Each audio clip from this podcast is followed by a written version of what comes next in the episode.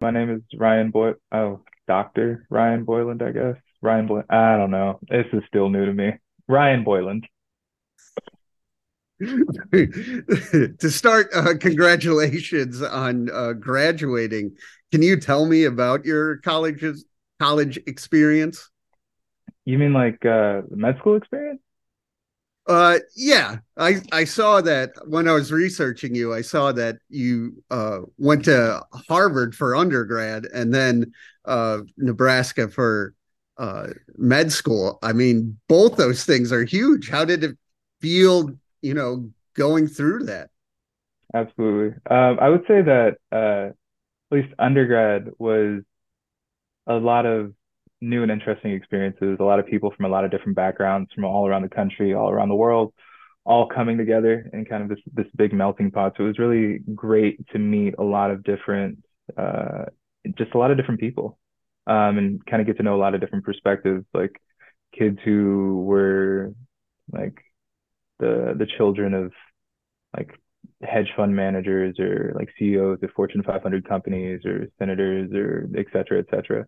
Um, and then a lot of people with maybe backgrounds which were like a little bit closer to mine, like public school my whole life. Um, there were a few military kids there too. Like my dad's retired Air Force, so I bounced around a lot growing up. Lots of different people from a lot of different backgrounds, and then um, everywhere in between, and then everywhere kind of like outside those boundaries as well. And then med school is a lot more uh, familiar, just because coming back to Omaha, um, a lot of the folks who go to UMC are from Nebraska. It was interesting at first because I had taken uh, two years uh, between undergrad and med school to, to to do some other things on the side, and a lot of people had come straight from undergrad, and so they they had seen each other like back in May graduation, and so they were they they were already friends. They already knew like the the, the their social groups, and so it was interesting to watch all that. What inspired you to become a doctor? I would say uh, I always like science and I went through many, many a different, um, I guess, career change. I thought I wanted to do neurobiology, like full time PhD. I thought I wanted to do astrophysics again, full time PhD. But then I, I realized that I like doing too, too many things with my hands. Um, and I did some astrophysics research, and I was just like, uh, "This isn't this isn't for me." Because um, like you think about it, you're like, "Oh, it's great. You get to look at telescopes all day. It's so much fun." And then you're actually doing it, and it's a lot of writing code and crunching numbers and all that stuff. And I'm like, ah, this this does not spark joy.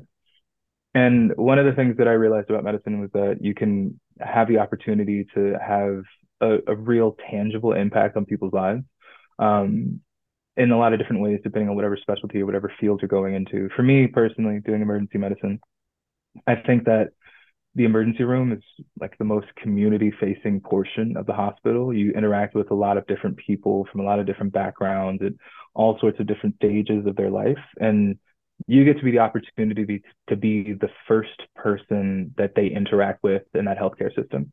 And so with a lot of people, specifically a lot of people with either a lot of comorbidities, like maybe they have a lot of chronic conditions like asthma, or they have chronic pain, or they get chronic migraine, stuff like that. They oftentimes have a lot of a lot of trauma, honestly, associated with going to the hospital, and recognizing that as one of the first providers that they see, um, I have the opportunity to kind of like change the trajectory of their visit. I might be able to connect them with resources that they need to get in touch with I don't know, uh, a, homeless shelter in the city, and maybe they're like the unhoused population in Omaha. Like oftentimes, you might see them in the summer, or winter with like heat related illness or cold related illness, and so being able to get them out of those extreme temperatures and um, at the same time, um, really being that person's like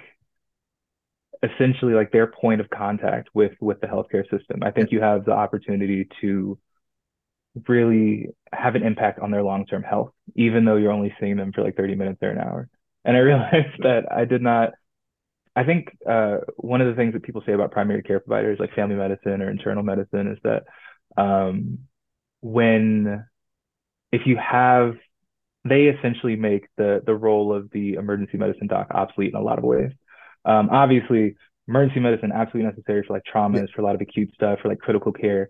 but a lot of people who come to the emergency department are people who have had like an issue that's been like festering for months, if not years, and like they haven't seen a doctor since they've come out of the womb. And so those folks have that role. Um, and part of the role of the emergency medicine doctor is like to help get those people to those other folks to to help uh, with those chronic conditions. If that answers the question, I kind of went on a couple tangents. No, that was good. You you went on a tangent because that a lot of people who are going to the, the hospital or doctor, there is that fear that comes mm-hmm. in there. So for you, how important is it to you know help their physical and mental well being? Mm-hmm. And I think I feel like I'm still a little bit like bright eyed and bushy tailed in that sense, like still new to the field where I feel like I can still take that time to like ask maybe a social worker, maybe like a hospital administrator, hey, what are the necessary resources I need to be able to like get this person um, to a methadone clinic, for example, if there's someone who's struggling with like chronic opioid use, or like, oh, what are a list of the homeless shelters or women's shelters in the area? and there are a lot of good programs at a lot of different hospitals to to connect people with those kind of resources. And bringing it back to what I said initially, where like the emergency department was the most like community facing portion of the hospital. I think ultimately a lot of people go into medicine because they want to help people. And I found that the emergency department was the way that I felt I could use my skills best um, to to help people in that sense. You said uh, earlier that you're part of a military family. How mm-hmm. has being, you know, a military kid uh, shape you? I think, well, the answer that I normally give people is it makes it a lot easier to make friends or like uh, to go to new places and not be like worried about like venturing away from home. Right. Um, like I'm going to be pursuing my emergency medicine residency in Denver. Um, and so some people have asked like, oh, is it uh scary to be like in a new place like that? And it's like not not really because I, I'm used to being in new places. And also at the same time, I feel like a lot of people, if you're not used to making new friends or meeting new people, then sometimes it can be a little bit uh, touch and go, getting yourself out of your comfort zone to like introduce yourself to new folks. And I don't really have that issue as much. Um, it doesn't make me uncomfortable. I might not always do it, but it's not because it makes me uncomfortable. It's mostly because I'm just a tired old man yeah with the next step in your career path uh, with talking to people and like you said there's going to be some fear and some situations mm-hmm. but do you have a plan on how you're going to help your own mental health during this one of uh, emergency medicine is one of the specialties with a, a, higher rate of burnout i don't think it's highest um, i can't remember what the most recent data said but um, oftentimes you hear about emergency medicine docs leaving the specialty or going towards a reduction in shifts a little bit earlier in their career than maybe some of their colleagues. Um, some advice that I got from um, an attending I worked with a couple years ago was that a lot of the people who last a longer time in medicine, who are able to sustain themselves in medicine, also have things that they do outside of medicine. And so the hospital is um, oftentimes a very stressful environment. You you get a lot of wins, you get a lot of people you bring back, but you also get a lot of losses and a lot of people you lose. Um, and so recognizing that fact and recognizing that there needs to be things that you do outside of medicine to kind of keep yourself balanced and kind of remember that you're you're a human being. Um, finding those things is really important for folks. And for me, um, I like music, I like writing, uh, specifically like poetry, maybe a little bit of fiction. Um, and so I, I continue to do those things during medical school, and I plan on continuing to do those things uh, during residency and beyond. Can you tell me about your poetry? Sure. I kind of re- so for the longest time I was like, oh, I'm uh, a poet and a, a, a, medical student, and I didn't want those worlds to to mix quite as much. Um, and then I found a, a, group of writers on UNMC's campus who were interested in kind of exploring that aspect of their identities. And I was like, I joined them and like started writing with them, the, the weekly uh, Friday writing groups led by um, students. And then Dr. Budshaw, he's a, a, physician, I guess a professor emeritus. I don't know if that's like a formal title. He used to be a professor. He is no longer a professor. I don't know if he needs like to, to earn the title of professor emeritus or someone awards it to him or something, whatever.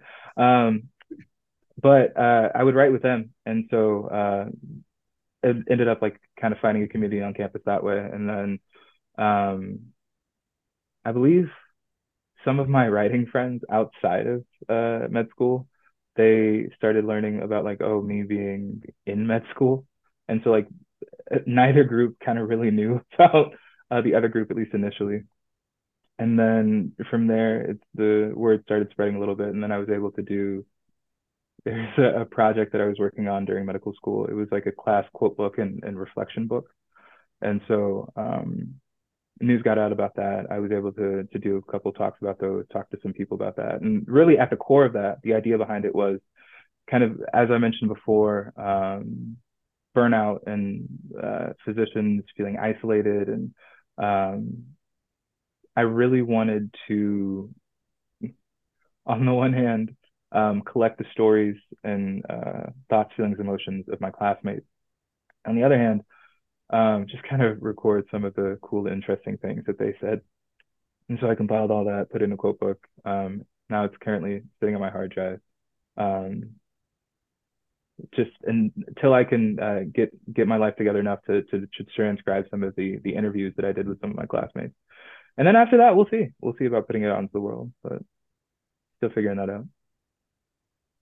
Yeah, how with the poetry, how is you know writing going through the process? You know, just help your mental health as well. Mm-hmm. I tell people I write for myself and I read or like perform for others, and I think that uh, taking time to write really helps me uh, process my own thoughts, feelings, and emotions about the things that I saw that day, whether or not it's a, a difficult code or like a uh, resuscitation trying to bring someone back, or um, even something as like mundane as walking through the, the hallways of the hospital and having uh, like people uh, with you wearing your white coat as a med student, having different people acknowledge you and how that feels um, kind of both of those things or all of those things uh, kind of coming together, helping me process all that. So this weekend I was on, uh, you know, Twitter surfing, and then uh, I saw your tweet of having a billboard. I'm like, what? And so then I look at that, and then I reach out to you. But uh, can you tell me about uh, what your parents uh, did for you? Yeah, um, I didn't know about it. Uh, my parents decided to put my face on a, billboard in uh, kind of the, the area of town that I, I, went to high school in and grew up in. And um, it was so it was it was interesting because my mother she had texted me earlier that day because I was in in that part of town because uh, running some errands and she texted me saying, "Hey, can you like come here at this point in time?" And I was like, "Okay, sure." And then we all like she also wanted my siblings together, and I'm like, "What's happening? Is someone dying? Do like is this is this something scary?" And she's like, "No, no, no, just wanted to talk." I'm like, "Okay, I guess this this sure this could have been a text." Uh, but uh, then she's like uh, taking us kind of on this meandering path, and I'm like, "What's what's going on? Why are we doing this?" Um, and she just like parks in this random parking lot. And she gets out. And she's like, "Oh." Um, I think uh, there's something wrong with like one of the, the tires in the car. And I'm like, well, this is like a fancy 21st century car. So you can like just check the tire pressure. There's nothing wrong with the tires. Why are we doing this? And she's like, oh, you got to get out of the car, look at it from this angle, look at it from that angle. And I'm just like, what is going on? What's happening? And she's like, oh, like uh, maybe you should look over there. And I turn around and it's my face that's like 20 feet tall. I'm just like, ah, I'm not the type of person who likes attention. So at first I was freaking out. I'm like, why is my face on a billboard? but they were very excited about me being um, the first doctor in in the family, and they wanted to kind of let let the world know, or at least that part of town know, um, how happy and excited that they were for for me and for us. Well, I saw the tweet was popular, so they did let more than just the town know. yeah, you're right. You're right. And with your parents, what have you learned from them? I think one of the the most important lessons that I, I've learned from them, and something that I talk about not infrequently, is kind of perseverance and um, seeing like a goal through to the end. And so, um, kind of something that my mother used to always say, like growing up, is like you can do anything you put your mind to. And so, from a young age, it was kind of me and my siblings, like we had that kind of running in the back of our mind. And so, I I, I like to think that that kind of helped um, inspire all of us to kind of pursue our different goals and our different paths um, to the best of our ability. And then there's this one story um, that kind of sticks with me. It's when I was like, I don't know, like 10, 11. Um, like we had a freezer for some reason, like the ice in the freezer was melting, got on the floor. My dad told me and my brother, "Hey, clean up the water." So we thought we had cleaned up the water. Um, we thought we had done a good job. We had done an insufficient job. The the water was still on the tile. My little one of my little sisters was running by. She slipped. She fell. She hit her head. She, she was fine. She didn't need stitches or anything like that. She was okay. But I, our dad kind of sat us down after that, and he was like, "Don't ever leave a job unfinished." And that's something that really sticks with me um, in all the things that I do. I'm just trying to make sure that I don't ever leave something like half done, making sure that I always see it through to the end. What are some of the things that motivate you? Um, I feel like kind of those things. Yeah. um, uh, that desire to see um, see the job through to the end, seeing seeing it through until it's finished. Um, I I think personally, in the past, um, I think a lot of people type A personalities, a lot of people who end up in med school kind of type A personalities, um, oftentimes are motivated by specific goals, um, like achieving a certain um, like status or getting a certain job in a certain place. And I think as I've gotten old, in my old age, I have a gray hair now, so like I can I can say that. old um, age, okay. in my old age, I think um, I've the goals are a little bit more abstract. And now I think the biggest thing that motivates me is wanting to leave leave a lasting and positive impact on the world around me and on the people around me. And so for me, that means uh, within the hospital, being the type of doctor that people want to work with, that people want to be cared by whom people want to be cared for. I don't know, grammar's hard. Um, and uh, the kind of doctor that people want to have their family members cared for by. Um, and so I think those are kind of the things that motivate me within the hospital. And then outside the hospital, just being like a, a, a good friend, a good uh, brother, a good son, um, and being the kind of person that uh, people can look to in those times of crisis.